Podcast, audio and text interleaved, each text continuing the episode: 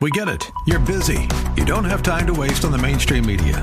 That's why Salem News Channel is here. We have hosts worth watching, actually discussing the topics that matter. Andrew Wilkow, Dinesh D'Souza, Brandon Tatum, and more. Open debate and free speech you won't find anywhere else. We're not like the other guys. We're Salem News Channel. Watch anytime on any screen for free 24 7 at snc.tv and on Local Now, Channel 525.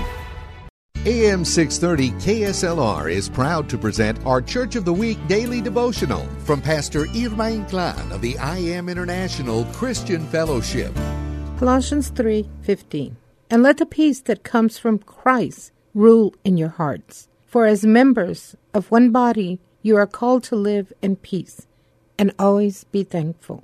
As members as the body of Christ, it is his peace that should be sufficient to carry us daily, regardless of what troubles may come our way. It is His peace that is part, as the member of our body, that has called us to live in peace.